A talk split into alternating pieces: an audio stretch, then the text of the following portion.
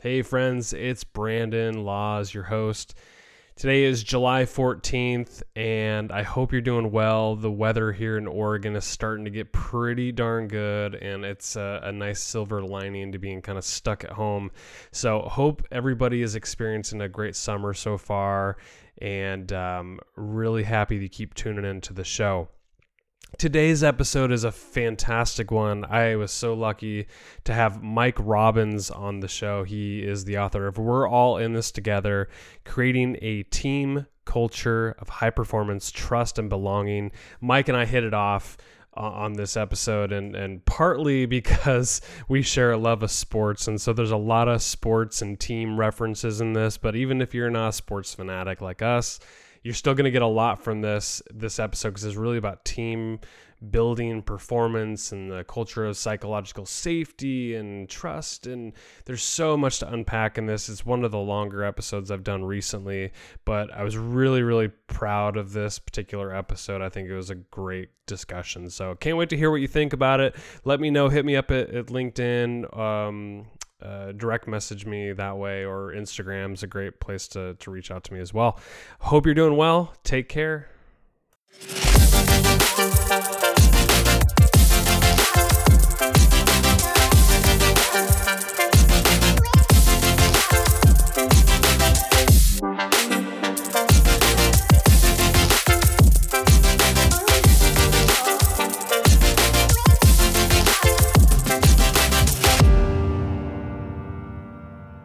Hey, Mike, thanks for coming on the podcast. Welcome. Brandon, I'm glad to be here. Thanks for having me, man.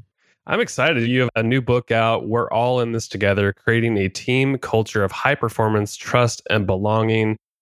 You've been an athlete for many, many years before you entered the business world. What did you learn about your days of playing sports about what makes a great team? Because I imagine, you know, you move from one team to the next and it's all a little different and you have to adapt pretty fast. Yeah. What did you learn about teamwork?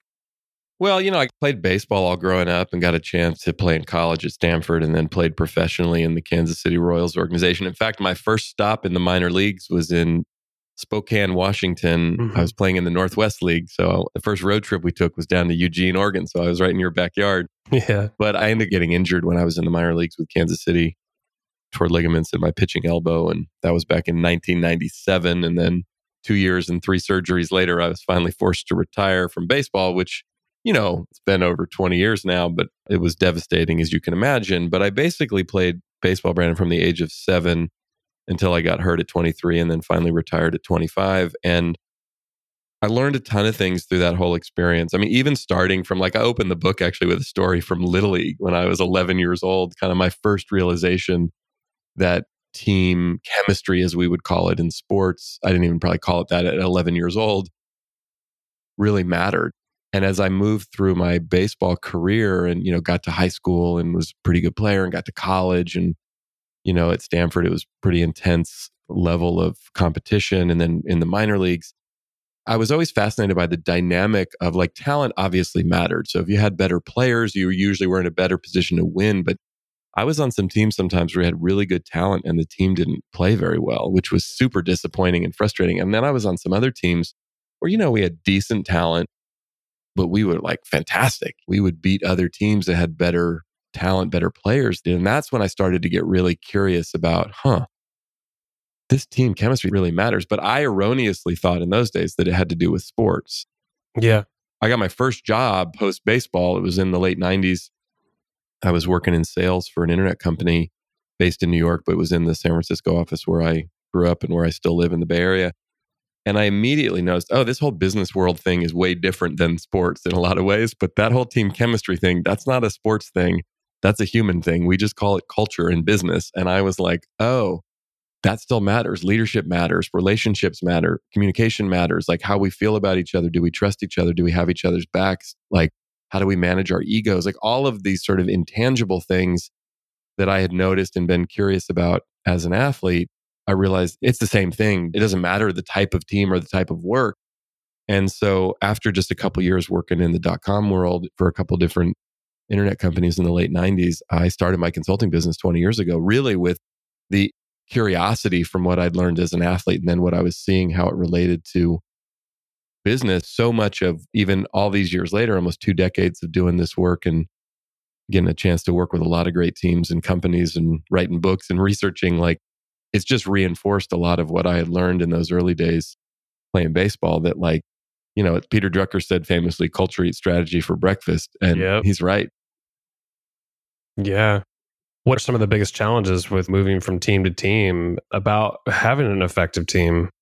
Well, I mean, I think you have to invest in it. I think you have to commit to it. And the challenge is whether we're talking sports or business or a family or a, any kind of group or community, it's like how much time and energy do we really focus on the health of the group and committing to that? And look, right now in the midst of this pandemic, I can even see this with my own team. We're focused on how do we pivot the business and how do we still generate revenue and how do we serve our clients and all these things. It's like, oh, wait, hold on a second. Even someone who is out in the world working with teams and working with leaders and encouraging them and really passionately advocating for them that you have to focus on the health of your team. You have to really focus on this and commit to it and invest in it. It's challenging to do, especially when things get hard. And so, moving from team to team, what I would see both back when I was playing baseball and then when I got into the business world myself, and now consulting with so many different teams and groups and companies of different sizes, the level of commitment, the level of priority that is placed on team health and team culture and team performance has a huge impact. And the challenges in the short term, it's like almost every offsite that I ever find myself at, which of course in the last few months I'm not at any offsites because nobody's having them.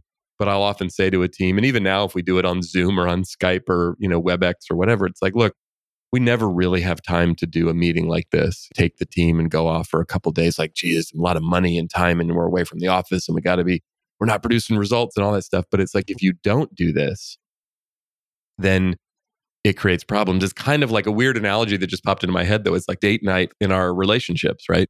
If you don't make commitment to, and especially like you and I both have young kids, yours are a few years younger than mine, but if the babies show up and all of a sudden you're just managing the kids and the babies and all this stuff, and you forget, like, oh my God, yeah, I was in love with that person.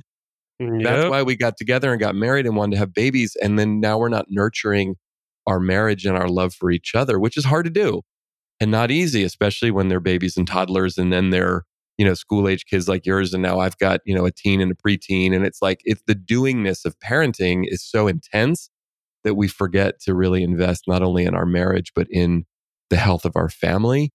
And it can be hard in the same, although it's very different contexts and different dynamics. The same is true, I think, with work teams. Yeah. And it's something that popped into my head as you're describing that. It's like the parallel between sports and in the business environment. You know, with business, I think so many people just want to like do the nine to five thing, punch the clock, and not go deep on relationships. Whereas, like, you look at sports, I mean, I remember because I too played baseball up until Oh, did you? college time. Yeah. And, and I just remember the camaraderie. Like we would go on road trips and then stay in hotels and you're spending time with your team and getting to know them at a really deep level. So that way, when you're on the field, you can call somebody out if you need to because you're holding them accountable. There's, we're going to dive into all the pillars, but psychological safety is a real thing too. Like you have this safe environment where it's okay to, to speak up if somebody's Yes. not doing the right thing. And that comes with spending time and getting to know one another. Yeah. Well, and it kind of cuts both ways, if you will, at least when I think back to my experience playing sports. And then I think about teams now. I mean, on the one hand, if we're on a really strong team and we do have that sense of psychological safety and we do feel like we really trust each other and we can call each other out, that's incredibly empowering, nourishing. You know, most of us in our lives have had fantastic team experiences at one point or another. And most of us remember those fondly because they're really important. On the flip side, when we're on a team where that doesn't exist, maybe it's more benign and it's just kind of like, you know, we're all cordial and it's fine. Or even worse, when it's kind of toxic, then it has the opposite impact. And it's an interesting needle to thread. When I even think back to sports and my experience as an athlete, it's like loving my teammates and really feeling close and connected. Yet at the same time, the competition, the jealousy, the envy that would exist sometimes, the Oh, the yeah. level of insecurity because especially in something like baseball there's so much failure and it's so competitive even if the team is really strong it's like am i going to get to the next level do i get to play next year am i in the starting i mean all those normal human things it's hard to just kind of relax into oh we're this team i've been watching people may be listening to this when it posts a few weeks after we're talking, but I've been watching the Michael Jordan documentary. Heck yeah. ESPN, the Last right? Dance. It's So- so, yeah. good. I can't get enough of that. Well, you know what's interesting though, when you think about that team and the Bulls, right? And I've been fascinated. I mean, I love sports. I love basketball as much as mm-hmm. baseball. I was a huge Michael Jordan fan in the 90s. And, but thinking about that team, it's Michael Jordan, Scottie Pippen, and Phil Jackson, the coach, the three constants through that whole run of those two separate three-peats. That's really it. You know what I mean? And a basketball team only had 12 to 15 guys on it. But the guys that are on the team in that second run are different than the guys in the first run. And so, again, just thinking about that, all the different interchangeable players that aren't the stars, if you will. So, when we think about it, and I'm a big Golden State Warriors fan growing up here in the Bay Area, and it's like really the Warriors have their three core players, Steph Curry and Klay Thompson and Draymond Green, that we're hoping Klay's healthy again and they come back. And that when we start playing basketball again, Steph's good and they have a little more of a run in this incredible run they've had over the last five or six years. But I say all of that because the truth of the matter is, like in sports, I mean, unless you're Michael Jordan or Steph Curry, the version of that, even if you think about that in the business world, like people don't always feel really safe in their jobs. And like right now, with what's happening in the world and the economy, almost everybody I'm talking to are on pins and needles. So again, it Yeah. comes back to like the times we really need to lean on each other and support each other and come together as a team. Sometimes, for a lot of understandable reasons, we're not doing that. We're focused on looking out for ourselves or trying to close the next deal or do the next thing or finish the next project instead of really going, wait a second, how do I invest in myself and my teammates? Uh, probably a year or so ago, I interviewed Amy Edmondson. Mm. She coined the term psychological safety. I mean, she's got several books about it and just a Yeah. lot of great research. And I think you She's got a chance to interview her too. I did. Her work is fantastic. And I think people are really starting to catch on to this term and, and really try to integrate it in their organization. Yes. You talk about the Golden State Warriors and how in the finals Yeah. they were not necessarily facing elimination, but they were definitely down and they Yes. just could not match LeBron James and their scheme that they put together. It somewhere it flipped. And I want you to talk about how the Golden State Warriors and their psychologically safe organization was able to turn things around and win the series. This is 2015, I believe. Yeah, this was their first title back a few years ago. So Amy Edmondson, as you know, because you interviewed her, as did I on, on my own podcast, she's a professor at Harvard Business School. And I don't know that she sort of invented or, or coined the phrase psychological safety, but she's been sort of the world's leading expert in this field over the last 20 years and has done a ton of the foundational research. And basically, psychological safety is, I like to think of it as group trust. It means the group, we create an environment, a culture in which people feel safe to bring up ideas and thoughts and dissent, if you will, knowing they're not going to get shamed, ridiculed, sort of kicked out of the group. It's okay to have a crazy idea that doesn't go anywhere or to mm, Yeah. try something and take a risk and fail. You know that the team is safe enough. So the example that I use in the book is so the Warriors had this great year in 2015. Steve Kerr was the new coach, first year coach, and they had the best record in the NBA, which surprised everybody because they were a young team, had gotten eliminated in the first round of the playoffs the year before, but they're in the NBA finals against LeBron James and the Cleveland Cavaliers, and they're down 2 1 in the series, and they look a bit overmatched. And even though the Cavs had a couple key injuries of two of their best players, Kevin Love and Kyrie Irving, it looked like LeBron had been there before, four years in a row, had been to the finals with the Miami Heat. And it's like, well, the Warriors are just sort of deer in headlights, like they're not going to be able to win.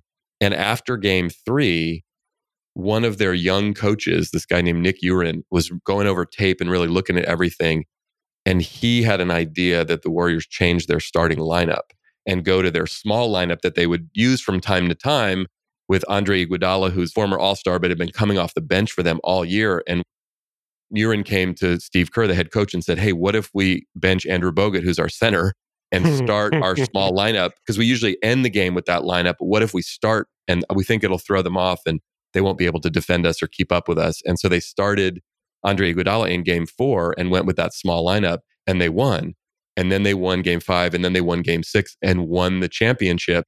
And Andre Iguodala ended up being named the MVP of NBA Finals, and he didn't even start the first three games. And what Kerr did, which I thought was such a great move from a leadership standpoint, was he gave Nick U'Ren the credit and said, this is the guy that came up with this idea and challenged us to think differently. And Kerr also said openly and directly, if this had not worked, I would have taken responsibility for it. So basically, that's what, leadership right there. Right. He wasn't going to throw the guy under the bus, but then when it worked, he gave him credit. I mean, that's like, in some cases, if we're really honest, the antithesis of a lot of ways that certain leaders will operate. And even sometimes ourselves, it's like, hey, I'm going to throw someone under the bus if they bring up a bad idea that doesn't work. And I'm going to take credit for the great idea because I'm the leader. And that, you know what I mean? Again, not yep. it would be that malicious, but I could see someone doing that and not even assume that they're a terrible person, but just that's sometimes the way that we default to of wanting credit. And so, what I assume from that and everything I've read about the Warriors and the, um, the culture that they've created, both the players and the coaching staff, is one that's psychologically safe, that even a young assistant coach with no experience at that level. Here's Steve Kerr, who's won five NBA titles as a player. He played for Phil Jackson, right? He played for that Bulls team in that second run. He played for Gregg Popovich and won two titles with the San Antonio Spurs. Even though he was a first year coach, the Warriors had just had the best record in the league that year.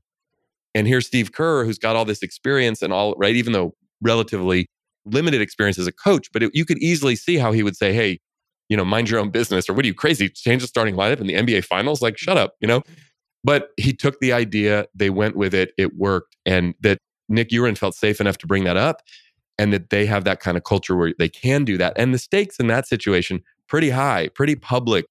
So again, using that as an example for everybody listening, do you think about your own teams? Think about yourself as a leader. Do we create the kind of environment where people around us feel safe enough to bring up ideas, whether we use them or not, but they know that they can, they have a voice at the table. That's what psychological safety is all about.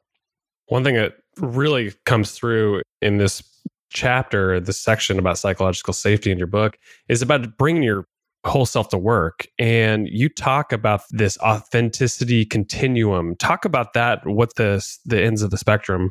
Right. Well, you know, the last book that I wrote, my fourth book, is called Bring Your Whole Self to Work. And then this one, We're All in This Together, is almost kind of a continuation or sort of, it's weird to say it's a sequel because it's a leadership team book, but I kind of built off of a lot of that in this book. And I've been talking about and studying branded authenticity for the last 10, 12 years. And so the authenticity continuum is like on one side of the continuum is phony. On the other end of the continuum is authentic, and in the middle is honest. And oftentimes, I think we're thinking about authenticity in this black and white sort of linear. I'm either being honest or how honest can I be? Well, I need to be honest, but like kind of politically correct honest or like yes, honest yeah. in a way that doesn't have people get offended or you know, and we get in these cultural debates about how direct we can be or not. I live here in the San Francisco area. You live up in Portland. People are often arguing sort of East Coast versus West Coast of the US. The people on the East Coast get all annoyed with us on the West Coast for being passive aggressive or whatever it is. And my response is always like, look, that's not a relevant conversation. But what we're really talking about is how can we be more authentic with each other? And the way we can do that is it's not about watering down our honesty. It's about removing something from our honesty and adding something to it. And this is what I call the authenticity equation it's honesty minus self righteousness plus vulnerability. That gets us to authenticity. So removing the righteousness, I'm right, you're wrong. Not the passion, not the conviction, not it's not about not having strong opinions or even taking a position, but it's about not being fixed in that position because if I'm right and you disagree with me, that makes you wrong and now we're at an impasse. You talk about if you really knew me exercise and how this could help with vulnerability. Yep. Talk about this exercise. I've done something like I think we called it like a view from my boat or something like that, but it's the same idea. yeah. Talk about this. I think people could really take this back to their organizations and do this. I mean, this is an exercise. I learned this from some mentors of mine many years ago named Rich and Yvonne Dutra St. John, who started this great organization called Challenge Day, where they actually do their programs, their work in middle schools and high schools all over the country and around the world. And I sort of adapted this exercise from their program and have used it myself for 10, 15 years. And it basically is this I love doing this, especially with teams like I'm working with a leadership team, an intact team. I mean, I'm even doing this these days on Zoom and Skype. Ideally, we're together in person, but you can do it also with a much larger group. But basically, the way that it works is somebody starts, and if I'm facilitating it, I start. And the metaphor that I use when we're talking about authenticity, particularly vulnerability, is the iceberg metaphor. And it's like, hey, if we're going to be more real with each other, if we're going to build more trust, if we're going to connect more deeply as human beings, we got to lower the waterline on the iceberg. So the way the exercise goes is once I've sort of set it up and talked a little bit about what it is and tried to make it as safe as possible, I'll say, we're going to do an exercise here. We're going to have a conversation. And if it's just an intact team, I'll go first and then we'll go around the table. If it's a larger group, I might break people up into smaller groups of three or four. And if it's a really big group, like I'm giving a speech at a big event, I'll sometimes pair people up. But basically, I say, here's what we're going to do. You're just going to repeat this phrase. Everyone's going to have a turn for about a minute or two. And you're just going to say, if you really knew me, you'd know this about me. And there's no right or wrong way. You don't have to say anything you don't want to say, but I'm just going to invite you. I'm going to challenge you to when it's your turn, really lower the waterline on your iceberg and let us know if we really knew you in this moment. What are you thinking? How you feeling? What's happening for you? No one's going to judge you. No one's going to criticize you. No one's going to give any, you any feedback or coaching or comment or you know laugh unless you if you say something really funny we might inadvertently laugh we're not laughing at you and i also make sure that everyone agrees whatever anybody says in this conversation whether it's paired up or in a small group or if we're doing it around the whole table or on the Zoom. It, it, we're going to keep it confidential. And what's amazing about it is, and my job in facilitating it is to really go there and show up and be real in the moment. Like I don't have a little script of here's what I'm going to say when we do it. It's like take a breath and just tap into what's real and true for me in that moment. And then I'll usually go next to the leader of the team. And then from there, we'll go around the table after he or she shares. And what's amazing about this, Brandon, is I've seen this and done this exercise so many different times with so many different groups and teams. And look, admittedly, sometimes it goes a little bit deeper than others, but in general, people really open up and share about what's going yeah. on. And what's amazing about this is that the more personal, and again, some people are more private than others, but here's what one of the paradoxes I found about this often the more personal, the more universal. The more you tell me how you're really feeling, what's really going on for you, I'll be able to relate, not relate like necessarily, oh, I have that too, whatever the thing is, or I'm dealing with that. Or, you know, you could be telling me about your dog and I don't have a dog, or you could be telling me about something going on in your family and that's not going on in my family and maybe never has. But we can always relate to the human emotional experience of it the thing is like it's even if you're opening up and you can't necessarily relate there's a way to empathize a little bit because you're feeling the same emotions totally and we did this years ago like a 45 person group and we just got in a big circle and it just mm-hmm. it was amazing how it just organically I mean, it's heavy. It's yeah. it's really heavy. It got emotional. Yep. People were sure. crying. People had to leave the room in some cases and come back and finish up. But if there's one thing you, to take away from this, it's to do that it's a way to build vulnerability in the organization for sure. Absolutely. Look, and even in a simpler way, and simpler meaning it doesn't have to necessarily get so heavy, and maybe we don't have time to spend, you know, however much time it would take for everyone to really go. Just doing a simple check in with yeah. people, especially right now, connecting virtually and on Zoom and Skype and things. It's like everyone's going to just, you know, a minute here, we'll go around like, how you doing? How you feeling? You know, there's no right or wrong way. I mean, you know what? I'm finding one of the most vulnerable experiences or emotions people are having right now is joy and gratitude. Because it's like I'm not supposed to feel joyful or grateful. Like all this horrible stuff is happening. Like Seriously. right? It's it's kind of like if anyone listening has ever what I've been experiencing personally and emotionally in this whole experience over the last few months is it feels a lot like grief to me. And having lost my father and my mother and my sister and a number of other people really close to me over the last 15, 20 years of my life, I've experienced a lot of loss, a lot of grief. And one of the weird things about grief, from my experience, is yeah, it's painful and it's hard and it's awful in so many ways. But there's also a lot of love, a lot of joy, a lot of beauty in the grief and the connection with others. And I would find myself, especially like when my dad died when I was in my mid 20s, and that was the first real big loss in my life. I remember I would have these moments not that long after he died where someone would say something, whether we were talking about him or anything else, and I would start laughing, haha, and then I'd like stop myself and go, wait a minute, like my dad just died. Like it was supposed to be laughing. it was like it felt like it was disrespectful to my father and to my mourning process. And it was like, wait a second, I don't think my dad would want me to be like somber and miserable. And laughing is okay, but it was just, you know what I mean? And I think yeah. in some weird way now, it's like I'm out in the backyard playing with my girls and we're joking around. And I have these moments where I go, wow, like people are suffering and we're so lucky. And I feel this sense of gratitude, which is genuine. And then right after the gratitude, there's this sense of guilt that, like, oh, I feel guilty because I'm feeling grateful and not, you know, but it's just like, again, so the emotional terrain of this experience, while unique, is also like in life in general, if you take it out of the pandemic and what we're dealing with, at work, we have all these weird rules about what emotions we're supposed to feel. Like it's okay to feel a little bit of stress, a little bit of anger, a little bit of anxiety, a little bit of excitement, but it's all like there's like five or six emotions we're allowed to feel, and we're supposed to only feel them in a very limited way. Otherwise, we're supposed to just keep our head down and get to work, which to me is absolutely friggin' insane because it's like, wait, we want people to be engaged. We want people to be passionate. We want people to really care about what they're doing and at the same time, but don't feel all these other emotions or express them because they're inappropriate and they make people uncomfortable. It's like, well, which is it? Yeah, exactly. And you, we know this, you know this. You can't actually selectively mute emotions. If I say I'm not going to feel my anger or I'm not going to feel my sadness or I'm not going to feel my fear, guess what? You don't get to feel your joy and your gratitude and your excitement mm-hmm. at the same mm-hmm. level of depth. Like it's just the, they're holistic. Pillar number two, you talk about focus on inclusion and belonging. You quoted Verna Myers. She's the VP of inclusion strategy at Netflix. And the quote, I've never heard this before. I love it.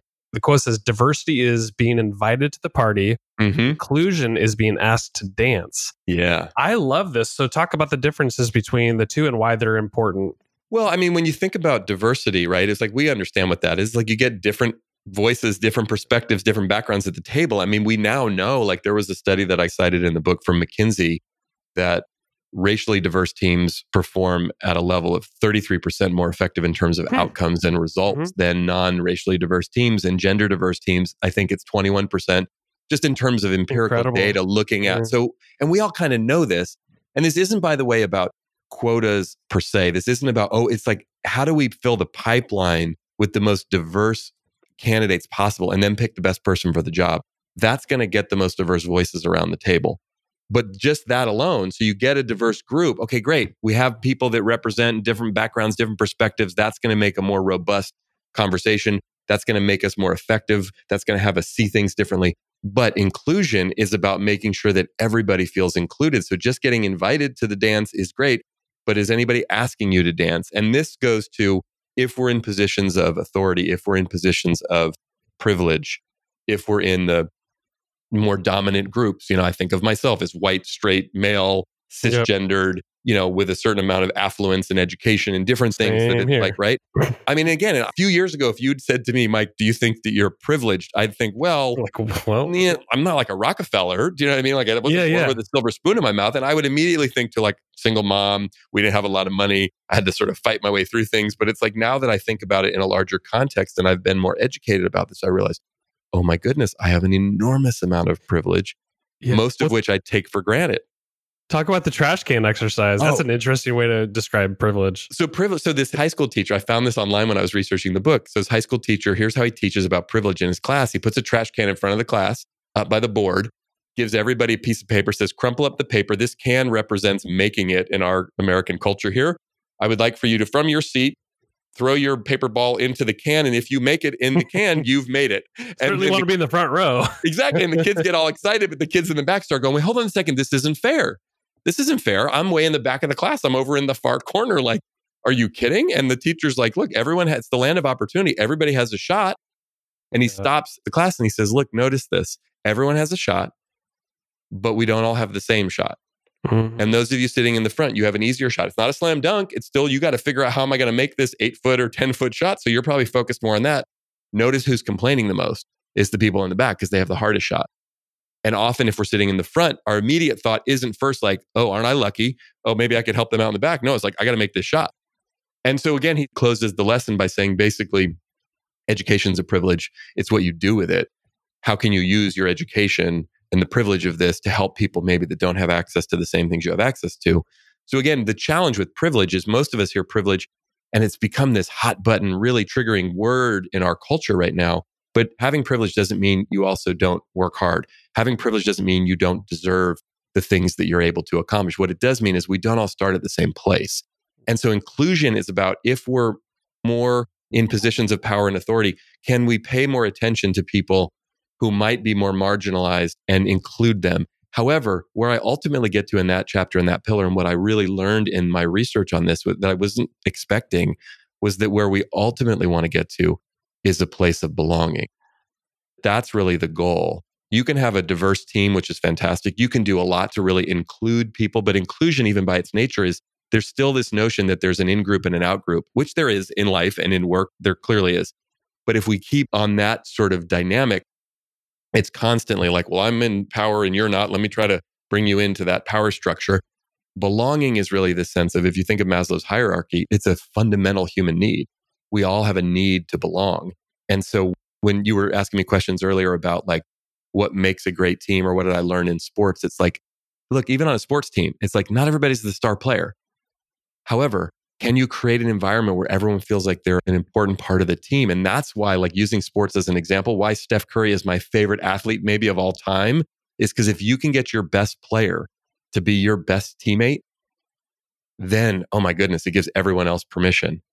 Oh, then we're all get to be part of the team. He's just one of the guys, which makes it like, hey, I know I'm not Steph Curry, but I'm part of this team and he's part of this team and we're all part of this team. And again, it's not about sports. You don't have to know much about basketball. At work, if I'm the leader, if I'm the top performer, or if I'm working with that person, can we make it a sense of yes, not everyone performs at the same level. And yes, there is a hierarchy of roles and you know responsibilities, but we're all equal members of this team and everyone here belongs. That's what we really want to get to. I we're talking about sports. So I'm a huge Portland Trailblazers fan, yeah. and these local news guys they they do so many behind the scenes like looks at the star players and even some of the lower level players. But I remember just reading some things about Damian Lillard, who's I'm a huge fan of. Awesome. And you know some of the guys that would be traded or maybe be on the team for the first time. He'd offer to go pick them up, and maybe they're just a, a basic role player, a rookie, you know, he'd help them and he'd be texting them about how we do things in this organization and how can I help you? And this is a superstar player. He doesn't have to do any of that, but I think he realizes what it means for the culture and the team to be able to treat even people that probably won't even play. Totally. To well, be part of the team. I love Damian Lillard. He's from Oakland. Yeah, yeah. Everyone here loves him. I mean, we're also partial to Steph Curry and to the Warriors, but he has so much respect here That's in great. the Bay Area and particularly in Oakland. And one of the great stories about Damian Lillard that I remember hearing was that he wasn't getting highly recruited out of college. So, in similar to Steph Curry, even though he was a really great player, he just for whatever reason wasn't big enough, didn't fit the part. And wherever it was he went to school, did he go to like Weber State or some small school? Yeah, right? Weber State in Utah. but they had committed to him and he committed to them. And then his stock started to rise as he moved through his senior year. And all of a sudden, these bigger schools were coming to him and saying, Hey, you want to come play for us? And his response was no. Nope. You weren't interested when I was interested in you. I made a commitment over here. They were interested. I'm going to fulfill that commitment. And that might have even advised him personally, like, hey, dude, you should probably go to a bigger, better school, man. Like, just saying. I don't know, he's play- made a lot of money. He made the right call. yeah. Like, if you want to play in the NBA, I'm not sure Weber State is the way to go. That would be conventional wisdom. But he said, no, I'm going to do this. And there's something about that, the loyalty of that. And I know you know this as a Blazers fan, right? It's like he made a commitment. I'm staying in Portland. And again, he doesn't have to do that. He gets paid plenty of money. He could probably go and get paid plenty of money elsewhere, but like those kind of intangible things. And this is not to say that Damian Lillard or Steph Curry are perfect human beings, but those kind of things make a huge difference in terms of the culture of a team. And again, most teams aren't NBA teams, right? We're in the real world where we're interacting with doing things that are a lot less high profile. However, how you do things there's no insignificant acts when you're a leader. And that's a leader like you're the manager, you're the boss, or a leader like you're a leader on the court or on the team because, you know, how you show up. It's the same thing like as a parent, right? You, with your kids, with mine, it's not so much what we say, it's what we do. It's how we show up. They're paying attention all the time. And we don't have to be perfect.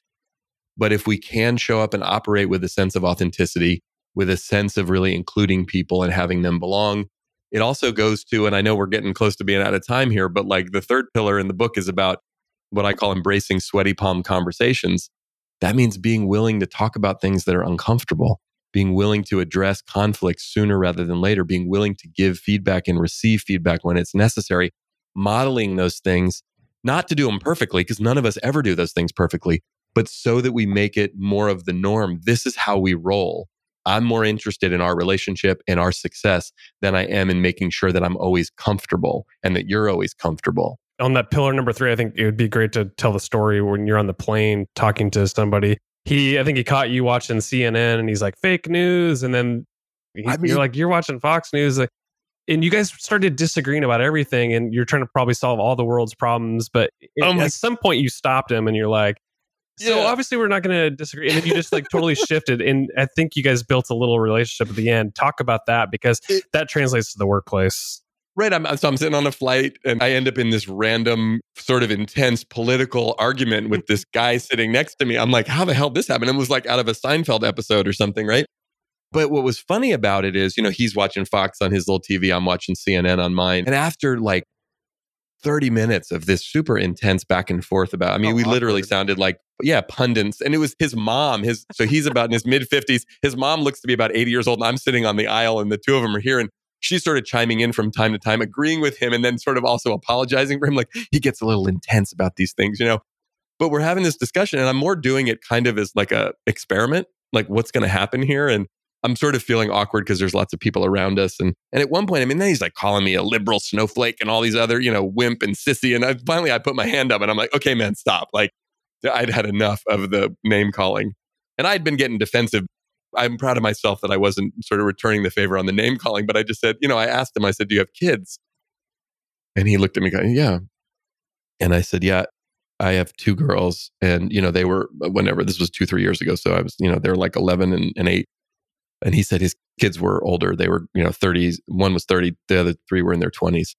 And I said, Well, you've been at the parenting game longer than me. I said, But sometimes, as hard as I try, I worry that, you know, I'm screwing up or making mistakes or doing some things that are negatively impacting my daughters. I said, Do you ever worry about that? Or did you, especially when they were younger? And he looked at me kind of weird, like, What are you talking about? But he said, Well, yeah, sure. I mean, I think every parent feels that way. And I said, Well, maybe with all these, you know, we're arguing passionately about these political things, and obviously we don't agree with each other. You know, some of these issues are so complex. I mean, I have really strong feelings about what I think is right and what we need to do, but I don't know. They're pretty overwhelming. Like, sometimes I don't even know if I know exactly what's gonna, you know. And he's kind of again looking at me like it was the total opposite, sort of, yeah of what we were talking about. But I was being vulnerable, and I was, you know, I wasn't doing it like a shtick. I was doing it for real. And he responded in a way to the because the natural human response to vulnerability is empathy, and he kind of gave me the look of like, yeah, I feel like that too. And it literally ended the conversation. Like I don't think he really knew what the hell to do with me at No, that point, and he just totally- kind of. you jolted him for sure maybe he Well, well, it- changed his approach for interactions like that in the future Well, and again, it wasn't trying to play some like Jedi mind trick. It was just sort of like I was sick of the back and forth debating and and I kind of had had enough of being called names, but it was more and, and I wasn't I think again, sweaty palm conversations sometimes like I, there's one I actually been was emailing back and forth with someone this morning. I need to have a sweaty palm conversation with someone this afternoon. And I'm not excited about it. I'm a little nervous about it. Part of why I sent the email, and I don't usually advocate engaging in those conversations by email, but I brought something up, an issue with someone who I've actually never really had a sweaty palm conversation with before, which is, by the way, often the hardest because it's like, I don't know how this is going to go. Like, it could go really well, or they could absolutely hate me and it could be the end of the relationship. But I put it out there and said, Hey, I'm upset about this or concerned about this. I think we need to have a conversation. And that's a way for me to hold myself accountable to making sure I don't wimp out on actually having the conversation. Now it's out there. Now I can't run and hide from it. You know, if you have something you want to do or a commitment or a goal or something, you throw your hat over the wall because you got to climb over the darn wall to get your hat or else lose the hat. You know, metaphorically, I've always believed that that's a really important aspect of our growth and development is to throw our hat over the wall on something, make a commitment, make a bold statement, put something out there, and then figure out how the heck we're going to do it. Because otherwise, without those commitments, you know, I don't know how we get to the other side of things that are uncomfortable. I think about this sometimes now, you know, having written five books, I actually don't really like to write. It's not my favorite thing. I mean, I'm not trying to like, whoa, it was me, but it's like the only way I've written five books, even one, like if you told me 25 years ago, you're going to write a book or you're going to write five, you might as well said you're going to like walk on the moon. But the only reason is like, I'm committed to the work. I'm passionate about it. If I hadn't written this book or any of my books, I wouldn't be talking to you right now and everybody listening to us. So therefore, I'm willing to be uncomfortable in service of what I'm passionate about. And therefore, I've had to have deadlines and accountability and a lot of uncomfortable conversations and a lot of, right?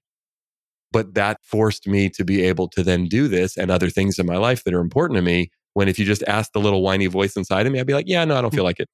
Yeah, it does seem like in having those sweaty palm conversations that you that's how you build trust and build relationships. And it really ties in with pillar number four, which is care about and challenge each other. And you wrote that sometimes our desire to be nice gets in the way of doing and saying what's needed to succeed. And I think if you're not willing to do that, then it's hard to build trust and relationships with people. So, what do you overall mean by that desire to be nice gets in the way? Again, I think it's like we're so interested in being nice and being polite, and those aren't bad things. But what often happens is, again, let's say you and I work together. Yeah. And let's say we're we're cool, we're like friends, we get along, things are good.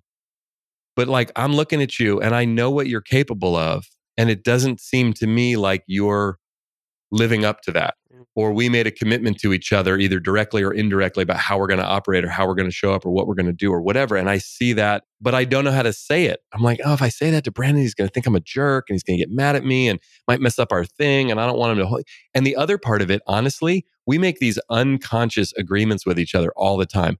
I'm not going to call you on yours if you don't call me on mine. Because if i call you out man and i say hey yo I expect more from you, or I, you know, I know what you're capable of. First of all, not only is that an uncomfortable sweaty palm conversation, but guess what? Not only might you get defensive about it, you might then in turn, not right in that moment, although possibly, but later on, do the same thing to me. Yeah. And nobody gets better from that. No, but again, without, you know, overdoing the basketball analogies and harping on my favorite team, but it's the Draymond Green on the Golden State Warriors phenomenon. Draymond Green gets right in everybody's face all the time and yells at them. And it's like, if you would look at it on the surface, you'd be like, that guy's a jerk. I think that's why Kevin Durant right? left, right? well, yeah, may- maybe he went a little too far with KD, but you know, in general, most of the time and the environment that they've created with the Warriors, that psychological safety, that commitment to excellence, it's like those guys know Draymond cares about them and he cares about winning.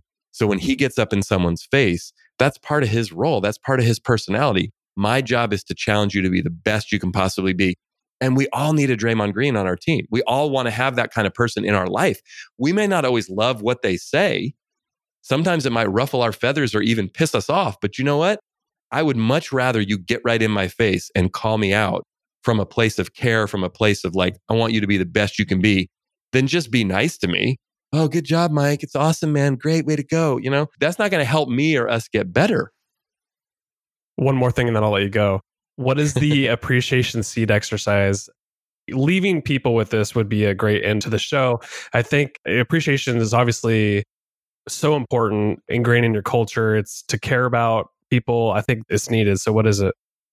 Well, so if you really knew me exercise, it's like one of my go tos. I love doing this with teams. And this one, basically, again, you can do it in a larger group, but you got to get people in smaller groups. It's perfect to do. And I've been doing it a lot actually recently, even virtually the way it works, it's sort of the opposite of the if you really knew me exercise in the sense of like one person goes first, but when it's their turn, and if I'm facilitating it, we've talked about appreciation and why it's important. And the difference, by the way, between recognition, which is about performance, and appreciation, which is really about people and their value. But we start with one person. So let's just say we'll pick, you know, Susie. Susie's going to be on the appreciation seat, quote unquote. And what that means is for the next minute or two minutes or whatever time we say, individually and in some random order, we're all just going to express appreciation for Susie. And her job, and this is the hardest part of the exercise, is to just listen to us and take it in. Just say thanks, just receive it like a gift. So hard. it's really hard, right? And, and what happens is awkward, it's vulnerable. Like we've been trained to do weird things like, oh, you too, or you're great, or oh, no, stop it. I'm not. I coach every like, no, just please listen. don't do either yeah, of those say things. thanks. Just listen, take it in. And so we do that. And then we move on to Joe and then we move on to Sammy. And then we go around the whole group. So everyone has a turn on the appreciation seat. It's sort of like the opposite of the hot seat, right? And what's amazing is even though at first some people will roll their eyes or think it's a little corny or cheesy, and quite frankly, it is. But once we get past the initial awkwardness of it, it starts to go a little deeper. We start to actually lower the waterline, if you will, on the iceberg in this exercise. And it's amazing, Brandon. Like I've seen so many tears and connections and unbelievable. Just the end of it, the debrief conversation is usually really fascinating. Almost everyone agrees that it's much harder and more uncomfortable to receive than to give. But what people realize is giving and expressing appreciation for people when they actually let you do it and they don't deflect it or immediately reciprocate is super nourishing. And it's like, oh, I actually got to give the gift and they received my gift, which makes it a virtuous cycle. And this exercise, by the way, I'll often do, you can do this with your team at any time. And by the way, unless you're literally doing it like three times a day, it's very difficult to overdo it. I've never met a human being in my life, Brandon, and I talk to a lot of people about appreciation who has said to me, honestly, you know what, Mike? I'm just too appreciated. yeah, right. right? No, just said, too much. I wish no one yeah. ever. No, no one's ever said that because no one feels that way, right? Oh, my my coworkers, my boss, my clients, my kids, my spouse, my friends, just they appreciate me too much. It gets on my nerves. No, most people feel underappreciated, and some of us significantly underappreciated. So if we take a little time to do it, this isn't about performance. This isn't about, hey, we won the thing. We got like, let's recognize performance when performance is deserving of recognition. Let's celebrate when we have a big win. But that's not what this is about. This is about valuing and caring about people. And right now, in the midst of challenge, in the midst of stress, in the midst of uncertainty, one of the best things we can do is let people know you're seen, you're valued, you're cared about, not because of what you do, simply because of who you are. My guest today has been Mike Robbins. He is the author of the new book, We're All in This Together. People, go get this book. It's phenomenal. It's really meaningful. Mike, I had a pleasure with you. Thanks for coming on the podcast. I'll give you last word. Anything you want to tell people as we part? Well, just thanks for having me. And I think the thing I would say to everybody right now, especially, I mean, this is true always, but just let's all be as gentle and kind and compassionate with ourselves and with each other as we can right now because everybody's doing the best they can.